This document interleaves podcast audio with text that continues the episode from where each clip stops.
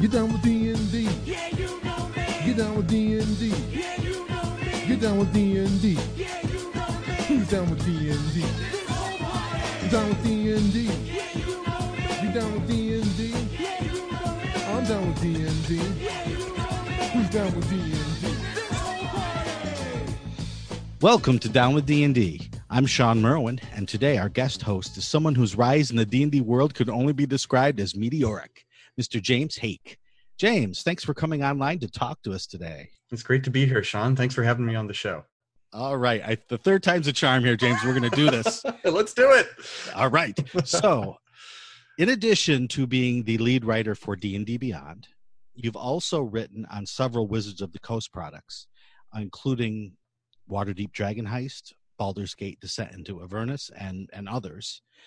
You also contributed to the Tal'Dorei campaign setting from Green Ronin, which led you to also working on the Wizards of the Coast publication Explorer's Guide to Wildemount, brought to you by none other than Critical Role.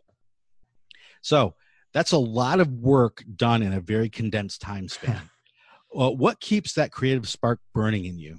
Oh my gosh, yeah, I I really do have a lot of plates in the air whenever I stop and look back at it all. Um, it's it's. Uh, I started doing RPG work uh, when I was a, a full time college student. I was a sophomore in college, and I started uh, doing small press uh, D and D stuff right around the time the fifth edition SRD came out. And uh, at the the peak of it all, I was full time in college. I was interning for Geek and Sundry, and I was, you know, uh, writing freelance for Kobold Press or whomever else. And uh, basically, I just got started doing that, and I never really stopped. It's the only way I really know how to work like this anymore. Um, and that sort of nonstop, hundred percent full throttle creation all the time, uh, it really can lead to some terrible burnout. Uh, and I have found myself, you know, lying in bed in the morning, just like, oh my God, I've got the best job in the world. And I'm like, I just cannot bring myself to go to my keyboard. I'll just play Skyrim all day. Um, and uh, that uh, it's the pits being burned out like that sucks. So uh, the way I avoid that happening to me is that I, I feed that creative spark, right? I, I consume uh, games, books, television, movies, things that are, are creatively rich and stuff that like when I see it or read it or play it lights that spark again. It makes me say, okay, I want to do something that's that good.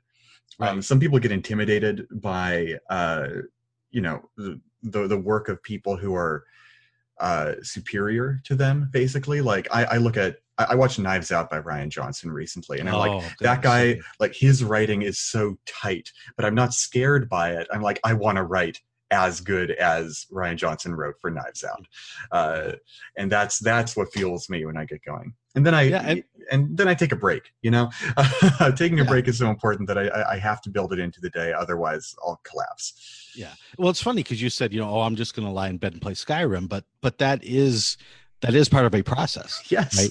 Th- that is that's one of those inputs that you need to to be able to percolate Mhm. and and come up with not even come up with an idea, but just let the subconscious mind do its work Mhm. while while your frontal lobe uh, does, does other things. So I Yep. think that's you know I think that's great.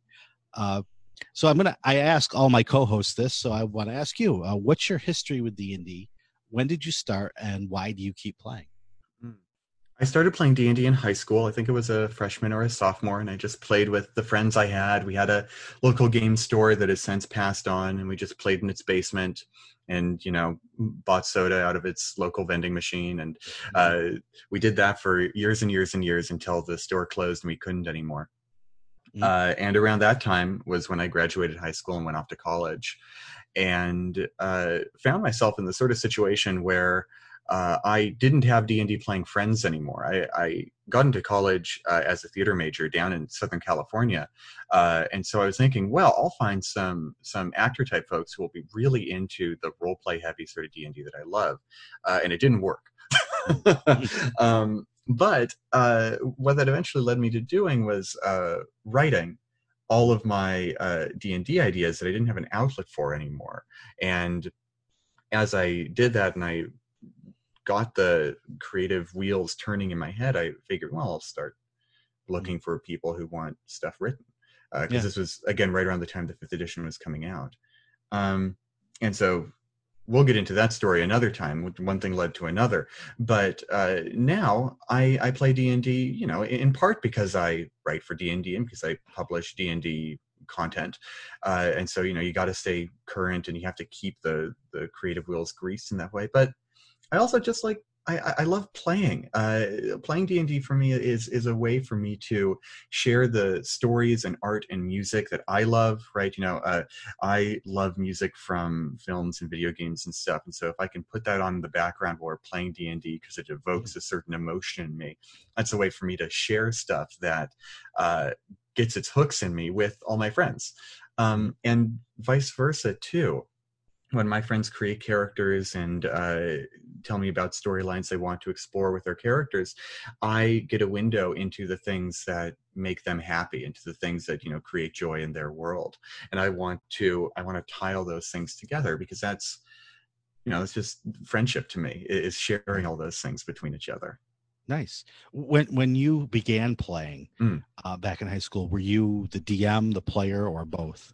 Um, I started as a player uh, because a friend of mine had the third edition books and was the only person who knew how to play, and so it Mhm. was uh, it was them and something like five or six other people, myself included.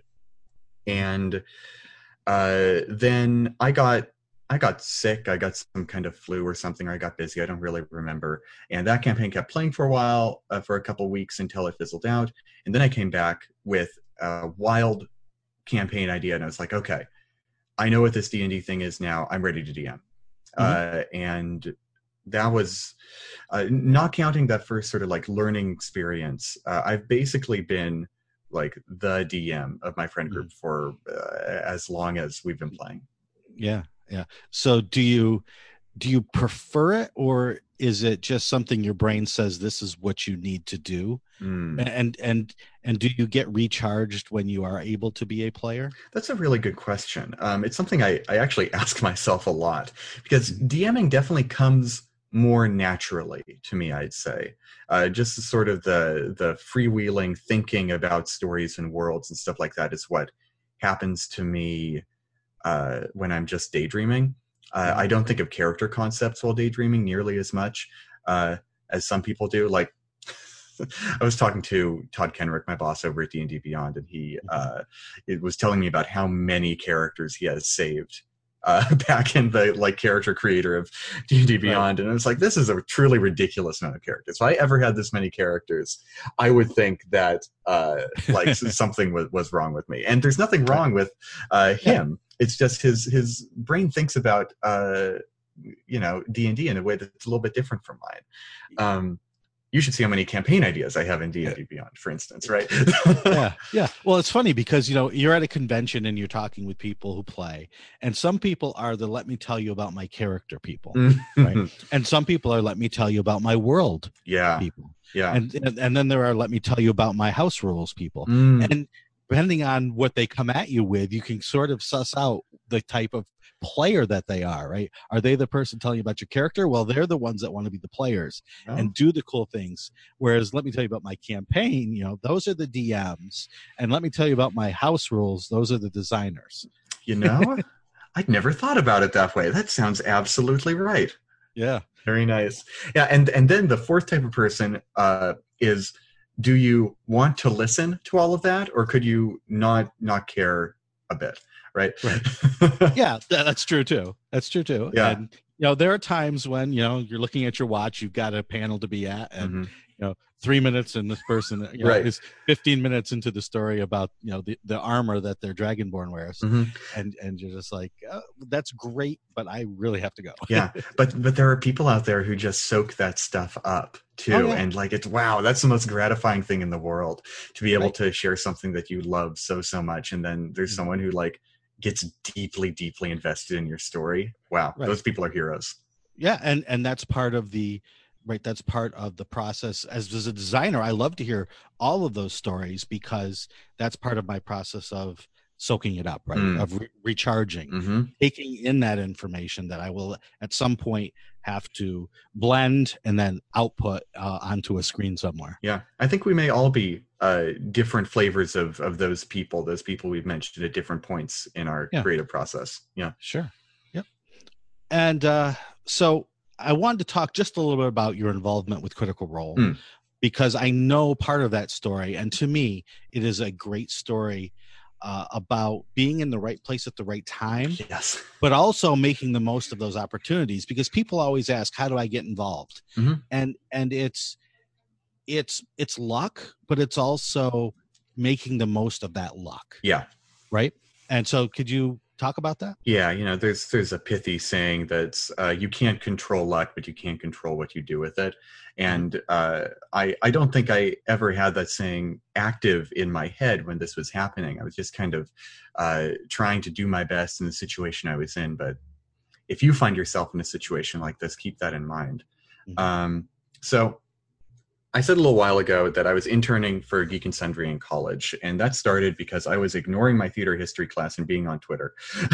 um, and I saw uh, I saw that Geek and Sundry had posted a call for interns. They just tweeted it out, email us at email address, and uh, I've realized that's kind of a, a strange and rare occurrence. Um, that businesses do not usually do this, um, but I followed through, and uh, by this point, I had already been doing some D and D stuff. I'd been editor for EN World's EN5ider zine uh, for a while, and a, a, handful of other small things. And so I had something of a D and D uh, uh, focused resume already.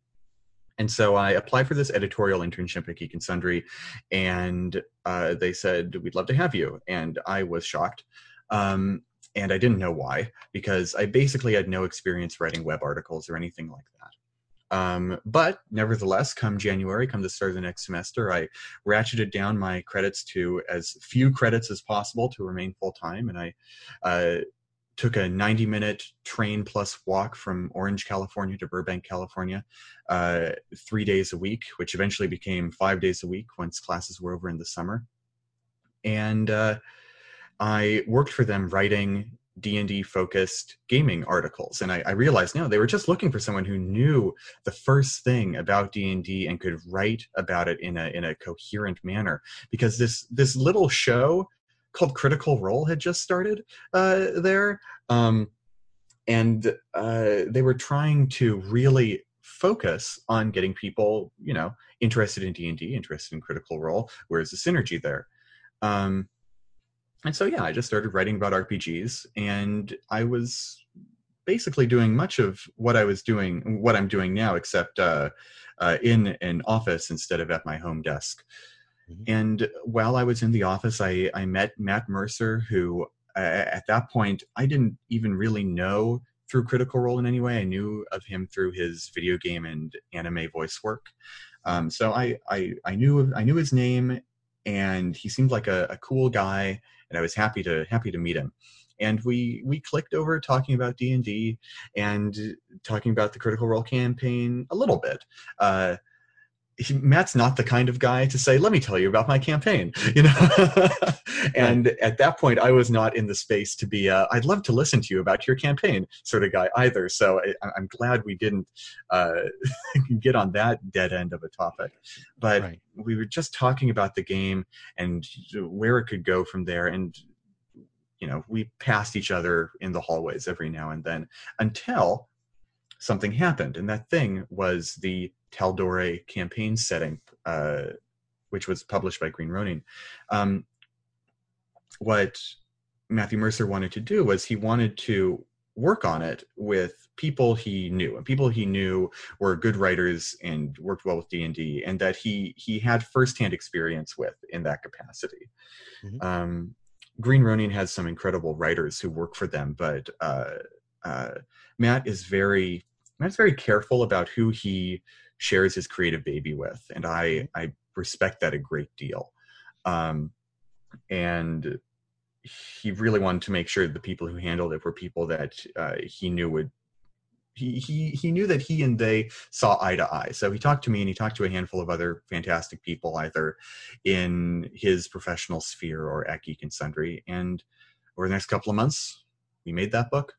Mhm. And it was just one weird coincidence uh, after another that I made the most of. Right, I started working for a D and D third party publisher zine and that got me a resume experience with geek and sundry and then i met matt mercer and then we happened to talk about d&d over lunch and then this and that and this and that and uh, i i just did my best to make the most of everything. Hmm and make the most of it you have because you know since then you uh you know have you've gone on to work on wizards hardcovers. Mhm. uh you're you're the lead writer for uh d&d beyond put, putting up some great articles and that will lead us into our main topic in just a moment. But i want to ask one last question. Did you ever think that you would be able to write for a living or is this just a magnificent dream? Or you know sometimes a nightmare as we come come to find out. Right. Um, being able to be full-time employed writing for a living is a wondrous dream. There are, are a lot of people uh, who freelance it. You're freelancing right now shawn. Um, and freelancing is wonderful uh, in its own ways and nightmarish in its other ways. Um, and i've i've been i've been in that position. Um, but it's it's just really humbling to me knowing that how lucky I am to have a job uh, with D and D Beyond that gives me the opportunity and the stability to write full time and also to freelance if uh, something wonderful with Wizards comes up or with Mhm. Critical Role or something like that. Um, because when I was freelancing, when I was a freelance writer, um, my fiance Hannah was working full time at a uh, as an IT person, or not an IT person, sorry. Uh, she was working full time as a computer software programmer uh, at a company here in Seattle. And because of that, I was free to freelance. And now that I'm working full time, that gives me the ability to support her now that she's a freelance D&D editor herself. yeah Yeah. So it's, it's all about give and take. And I feel really lucky. yeah it's i mean it's it's great to be able to you know growing up i was just like i would love to do this full time but this Mm. was first edition days where there was no no Hmm. such thing as you know open gaming licenses and stuff so right. you know I've, i'm living my childhood dream at a much older age so i uh, i'm enjoying that yeah. but both of us were able to c- come into our current situations because at once we were new players yes. and we were able to be introduced one way or another to this game. Now you've been writing a series of articles on D&D Beyond about new players and new DMs. Mhm. Uh, as of this recording, there are seven articles in the series, and you've covered topics such as finding a group, choosing your first adventure, making your first character, and so on. hmm Now, the last one you've written was playing online, Yes. and of course, that is probably a very timely uh, release based on our current pandemic situation. hmm Uh, so, could you just talk about getting into, you know, why why this series of articles? What's uh, you know, what was your mindset, and how you've gone about doing so? Absolutely. Um, publishing an article about how to play online was absolutely a, a, a timely and intentional decision. But uh, starting the New Players Guide series on D&D Beyond was a, a very strange turn of fortune. We started it about two or three months ago now, probably with the new year. Um, and it has an, a, a very large sort of backlog of information because a lot of people right now they're locked in their houses and uh, starting to play online with friends looking for some new thing to uh, spend the time of day while they're locked down um, there's a there's a wealth of information for these uh, all of these new Mhm. players that are playing right now Yeah. um, and by the time this podcast actually goes live it's not live right now as we're talking but when the internet hears it um, there will be a brand new the best way to start using d&d beyond page that basically grabs all of the stuff uh, that's most important i think that i've written over the past two years for d&d beyond from the new players guide to the class 101 series to all sorts of dming tips articles uh, Mhm. and you know just basic sort of mechanical stuff how do you make a character using the d&d beyond software um, that really brings uh, it, it's almost like a, a main page right it's Mhm. something that if you have a group who wants to play d&d right now today. And uh, if even one player says, I have no idea how to do this, I need an explanation, and no one else feels up to uh, giving them that in depth explanation, they're just like, okay, here, take this page. Look at all the things that you think uh, are interesting or important. Uh, Because, you know, all this information is important and interesting in its own way, but everyone has their own needs. Sure. Um, that gets that gets someone from zero to I'm ready to play my first character just like that. That's great. I mean, just as a D&D fan, D&D Beyond is a tremendous tool. I, I I have gushed on on the show repeatedly about how great D&D Beyond is. I often have 12 tabs open and 11 of them, you know, are D&D Beyond for different work I've been doing. But, you know, like you say for a new player, the information that can be held within a website like that with not just the tools but all of the articles uh, is is a wealth of information that that can change the way that the game is taught. So You're too kind. I appreciate it. well, I, I appreciate it just as much. Now, I'm going to jump around here a little bit because you were talking about a player knowing, you know, reading things and knowing what they like. How important do you think it is for players to self-identify um, as as a player type and allow that to help DMs make their experience a little better during play?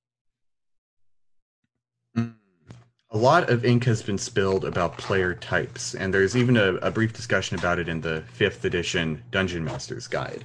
And basically, what that is, is you can kind of break down all the players who play Dungeons and Dragons into some archetypes, whether they're a thespian who likes to role play and act and talk in character, or maybe you're a war gamer who likes to uh, play tactical combat and think about their strategic elements of D&D, or you know maybe you're a, a wallflower who's just kind of there because they like being with their friends and it's something to do and they don't want to raise their voice that much. And there's all sorts of types that you can get into and many people have categorized it uh, into it's it's almost like uh, uh, character classes for players in Right. its own way.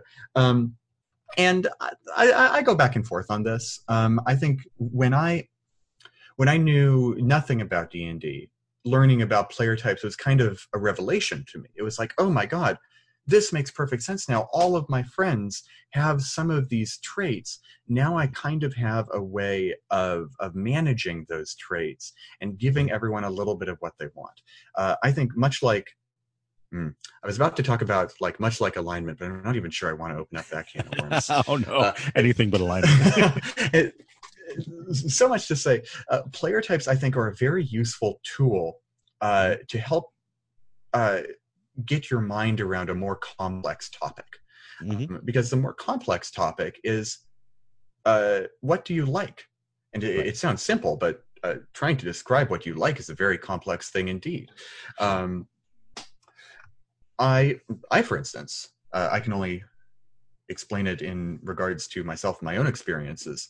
I love tactical combat. I play tactical uh, video games like Fire Emblem and stuff like that, and that really makes me excited as a game player. Uh, but I wouldn't call myself a war game type player. Right. Um, I also love to play act and role play and all of that stuff. You know, I I studied theater in college. I, I, I that stuff is baked into my DNA practically. But I I wouldn't necessarily call myself a thespian type player either. My ideal D and D game is one that blends that sort of highly strategic combat and emotional choice driven storytelling into one sort of unified thing and just trying to box me into one category one stereotype or another uh, does me a disservice as a player Mhm. but nevertheless uh, it can be a useful tool if you're a DM who doesn't have a lot of player experience. If you know, if a DM wanted to look at me and say uh, that James Haeck is a 50% wargamer, 50% thespian, that would be wrong, but it wouldn't Mhm. be completely wrong either. It would be it would be a useful starting point. Right. Okay. Yeah, it's just sometimes it's hard as a new DM dealing with new players if you're not aware of those player types Mm. and the players aren't aware of their own tendencies and can't answer that what do you like question.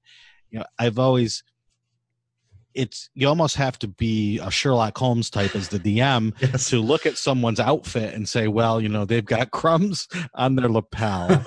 so therefore, you know, and and then then you can start to uh start to suss out what how you want to present the game.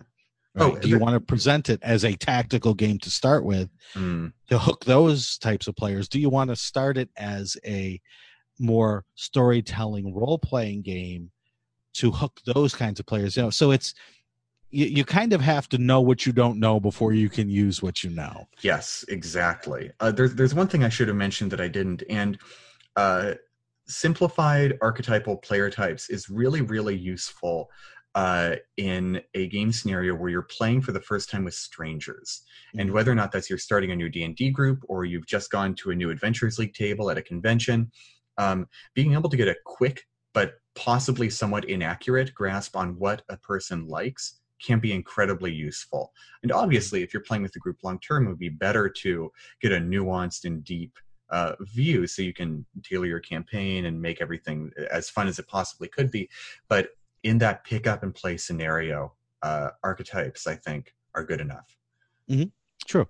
And and you there are tools to really quickly go through if you often in a game you will have the characters especially if it's the beginning of a game or a new new group introduce your character. Mm, And if you say introduce your character, listen to what they describe, right? If they describe the battle song of their dwarven clan in great detail, you probably have a sort of role player backstory thespian type.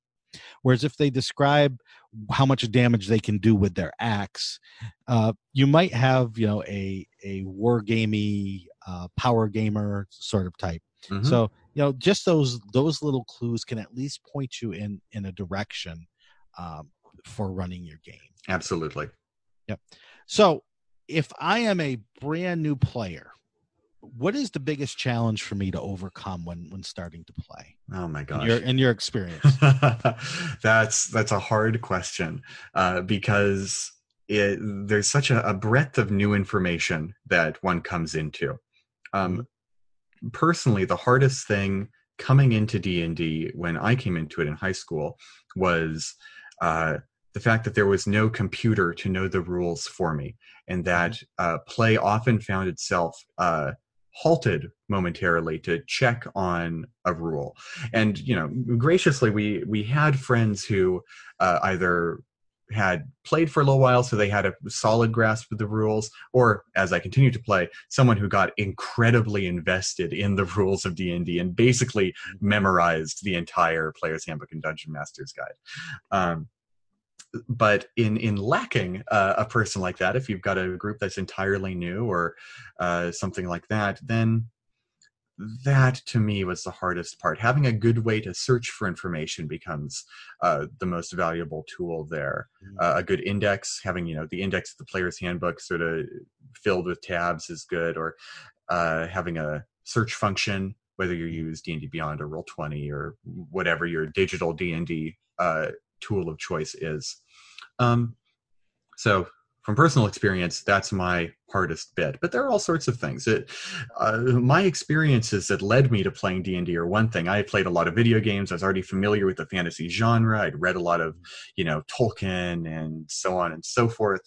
But if you're if you're playing d&d and you've never read the hobbit or you've never played uh, final fantasy or legend of zelda or something like that then there are a lot of just sort of genre tropes that aren't uh, immediately visible to you. And then uh, maybe the most important thing to you is uh, going and reading some books, looking at the inspirational reading appendices of the Dungeon Master's Guide, uh, just so that you have, or is it Player's Handbook? Uh, regardless, just so that you have an idea of.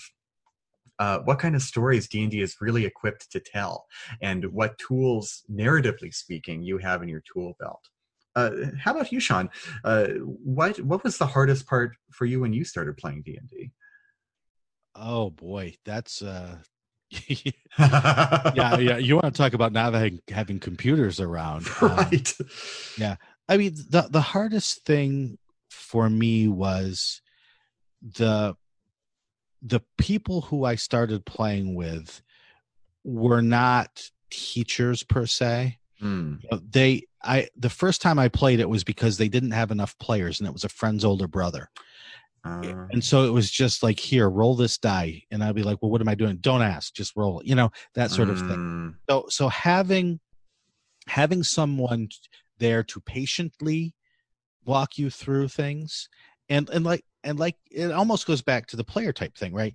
Taking having the empathy to understand the needs of the player and then give them that to help them along the way i think is Mm. just as a dm that's the most important thing or as a player that's the most important thing to have in a dm or in, in a teacher um, and you know your your your talk of not having the books or you know not having that the archetypes down so you understand the kinds of stories that you can tell mhm. uh, not having things like Critical Role or Acq Inc. or you know Adventure Zone or all those podcasts and Mm. streams that can now teach people the basics is so valuable to have. Yeah. uh, having those things that you know it's it's so much easier now to get into a game than it used to be. Yeah. Uh, you know, and then you can talk about online play and you can talk about all of those things that that make it easier too. But Yeah. Yeah it's just having having the people around to support you Yeah. i think is, is the most important thing You know, um, you just awakened something in the back of my memory, and it's that I had when I was in high school, I had uh, maybe one or two people who I could really talk about D and D with, even counting my gaming group. Like there were people in my gaming group who uh, just were not the type of people that I could have a conversation with D and D about because it's not that they didn't care about the game, but it's uh, it didn't live in their brain Mhm. and um, so I had the guy who introduced me to D and D, who's still a great friend of mine now, and uh, we would just talk during band class or at lunch or you know when we were backstage or whatever, uh, thinking about story ideas and like talking about the rules and stuff like that. All of those things were stuff we talked about. And one thing that really took that understanding that we both had to another level was watching one of the very first live play experiences. And it was this uh, it's still on youtube now but i don't think anyone really knows about it these days. And it's a, a game that chris perkins ran with fourth edition rules for the robot chicken writers. Mm-hmm. um, and that game was incredibly good even though we were playing third edition even though fourth edition was the game to play just because that's the the books those were the books that my friend owned sure I didn't know what edition wars were in high school. um, and so even though the rule set was different, we got to see a different kind of D&D being played. One one that really uh, one that really knew what like the the right way to play D&D was because you know Chris Perkins is Chris Perkins. He's kind of he's Right. kind of perfect uh, in his way. Um, and so that was wild, but not only that, it was like an hour hour and a half long edited video and it was all Mhm. broken up into parts on youtube uh, but in addition to the actual play there was a second side which was chris's dm commentary the entire time like a like a director's commentary on a you know on a on a film Yeah. and so i got to hear what chris was thinking or what you know he was retroactively thinking every single step of the way while he was dming. And that was like was like i had just opened my third eye all of a Right. sudden. I could see into the dimension of good dming. And suddenly uh, it changed everything. Right. And and that's that's kind of like you like uh like i said that's kind of the the empathetic teacher right? Only it's not chris sitting down and talking to you directly but you're still seeing behind the scenes about how an expert at his craft does his job Yeah.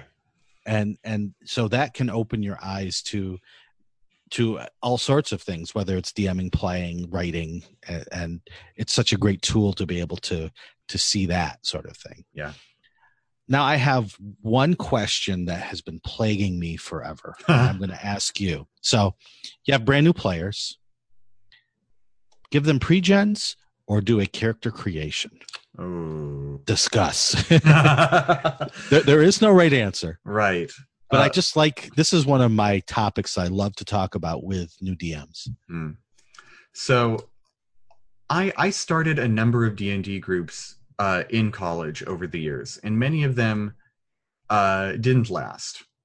Uh, just because it didn't click with the people who I was playing with, the game didn't click, um, or maybe my game didn't click. Right, the personalities weren't right. But all of those games I played, uh, I had them create their own characters for the very first session. And of those five or six samples, uh, only one of them survived. And that one game that we played was awesome. Uh, and next time I'm down in California, I'll continue playing it. but uh, I get the feeling that having first time players now we're talking about brand new never played before barely knows d&d players not people who've Mhm. played once or twice but haven't had a good campaign yet brand Right. new infant baby's first d&d gamers and Mhm. i truly truly believe that playing or I, I truly believe that having them make their first characters before the first session of their first game was a disastrous idea Mhm. um, because character creation while it's fun and it's very good fun to have by yourself i don't think it's the best part of d&d uh, Mhm. the best part of d&d is playing with friends and uh, being stupid and doing fun stuff doing Mhm. wild ass stuff Mhm. uh, and if you're, you know, paging through the player's handbook, especially if you have like one player's handbook and you have four or five players and they're all kind of passing it back and forth, uh, that's it's it's a Yeah. challenge. You know, four Yeah. people are always doing nothing, or you know, maybe they're thinking about their character's name, but mostly they're just kind of chatting and waiting for the player's handbook to get back to them again. Uh, It's it, it- it's a rough start, and so just having a couple pages of pregens to hand out and say, here are your stats. Think of your name, maybe think of a, a cool personality quirk, and basically just kind of play yourself and be your own chaotic gremlin self Mhm. in a fantasy world for a couple hours with me. And then if you had a good time, maybe we can think about uh, some epic character backstories. That seems like the right way. Just throw them into the action and and see what fun comes out of it. Yeah, I I think that's very keen, a very keen observation. And I think there's also a risk when you create pre-gens or when you create new characters that the opposite may be true in that the character creation is so fun, Hmm. right? People get so into it and they they love this character that the game itself becomes something less. Right.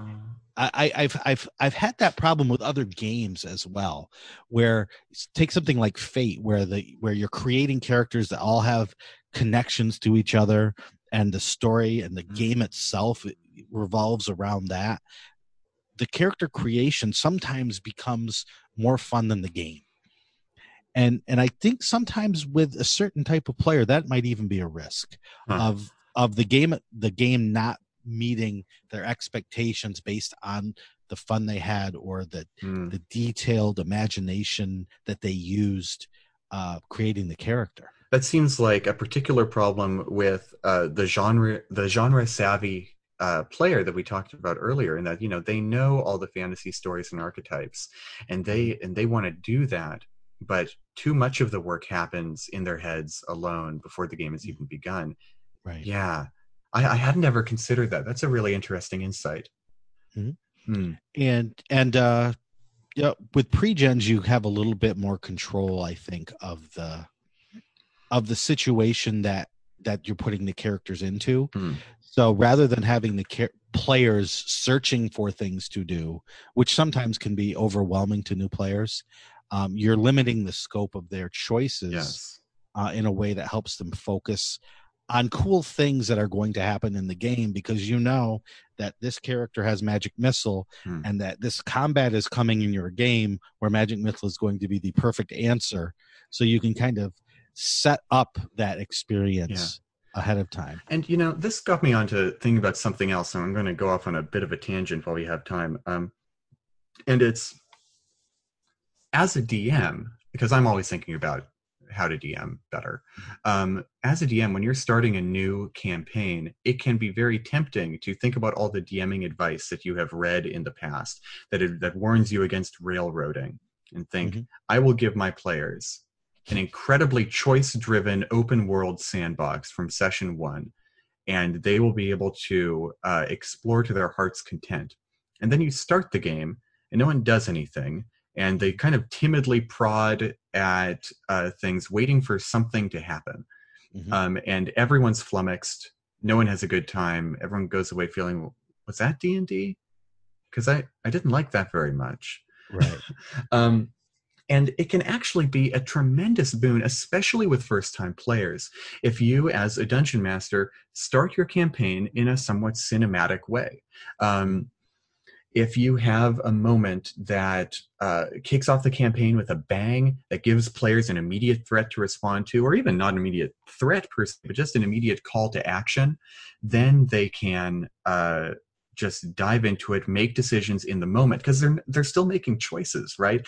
Uh, unless you completely suck the opportunity for for choice out of the game, um, it, it, it's not a problem. Uh, for let me give an example. Uh, as long as we're talking about Skyrim, Skyrim has uh, an opening uh, that's a mixed bag to me. Mhm. It starts with this slow uh, cart ride where you listen to two plot important NPCs talk about geopolitics for a bit, which is cool in concept but lacking in execution. And then you make your character, and then a dragon attacks, and you have to escape the dragon. And then you make a somewhat arbitrary choice at the end for which faction you want to join. Um, and it's almost awesome, right? A dragon attacking a town out of the blue is such an incredible start to a campaign because immediately there's danger. Immediately there's this, oh, what am I going to do? How am I going to handle this situation? Um, but then in Skyrim, you're on sort of a, a set track. There's only one way to escape the dragon. You go up the tower, you jump into the inn, and you run around. You avoid the dragon, and that's that's kind of it. Which feels like a railroad because it is. There's only one correct option. Uh, everything else just gets you torched. Um, and then you make your way to a choice at the end where you choose the Imperial guy or the Stormcloak guy, and the choice is mildly meaningful. At least it's a choice. Mhm. Um, if but if I were running that in D and D, I would start the characters, you know, give them their pregens, say you are imprisoned in the Imperial prison at Helgen, and you're about to be executed. And they're like, oh no, how do we get out of this? And then a dragon shows up. Boom! There's a dragon. Everything's in chaos. All the gates have been blown open. Uh, Imperials and prisoners are running everywhere. Uh, here are like you know three landmarks in the burning prison. What do Mhm. you do? That's that's a choice-driven opening to a D and D campaign that still starts with a strong call to action that gets people wanting to do stuff. Yeah. And if you hand them a pregen with a couple of traits, uh, flaws, Mm. personality traits, um, then you are actually you you've hooked the people that there are there for the cinema. Mhm. Now you've given the actors some cues to play on, Mhm. and so you know you're co- kind of a coward. So you're also giving them direction for the choice they're going to make, where you could grab a sword and run at the dragon, Mhm. uh, but hey, my character says that she's a coward, so I am going to look for a place to hide. Yes. So you're again, you're giving choices, but you're also with those pre-gens, you're also directing a bit Mhm. how this movie is going to play out. Yeah, absolutely. And if you find yourself suddenly not a fan of those character traits that are printed on your character sheet, awesome. Mm. Scribble them out and write something else in. Ex- Exactly, exactly. That can change over time just as easily as anything else. yeah. Awesome. Uh, is there anything else that you wanted to mention on this topic uh, or any topic D and D related? Hmm. I you know I, I could talk about D and D for hours, but I don't want to start a whole new topic while we're while we're Well- wrapping up the show. We'll have to uh, we'll have to come back for part two sometime. Yeah, I always love talking with you, Shawn. Let's do this again. We certainly will. And i want to thank all our listeners out there for their support. Um, if you want to help out the show you can go to patreon.com slash mmp uh, even for just a dollar a month it helps with our hosting costs and we truly do appreciate that. Uh, help us out by uh, talking about us on social media out there if you can't support us monetarily. We appreciate that as well. James uh, where can people find you on the internet? You can find me on the internet primarily on Twitter at James J. Haeck. If you have trouble spelling my last name, it's spelled out there in text for you. Um, and you can also find me at D&D Beyond. Uh, the lion's share of the articles there on D&D Beyond are written by me. Some are written by Shawn. Some are written by other fine people. um, and I would say those are the two best places to find me. Excellent. Thank you.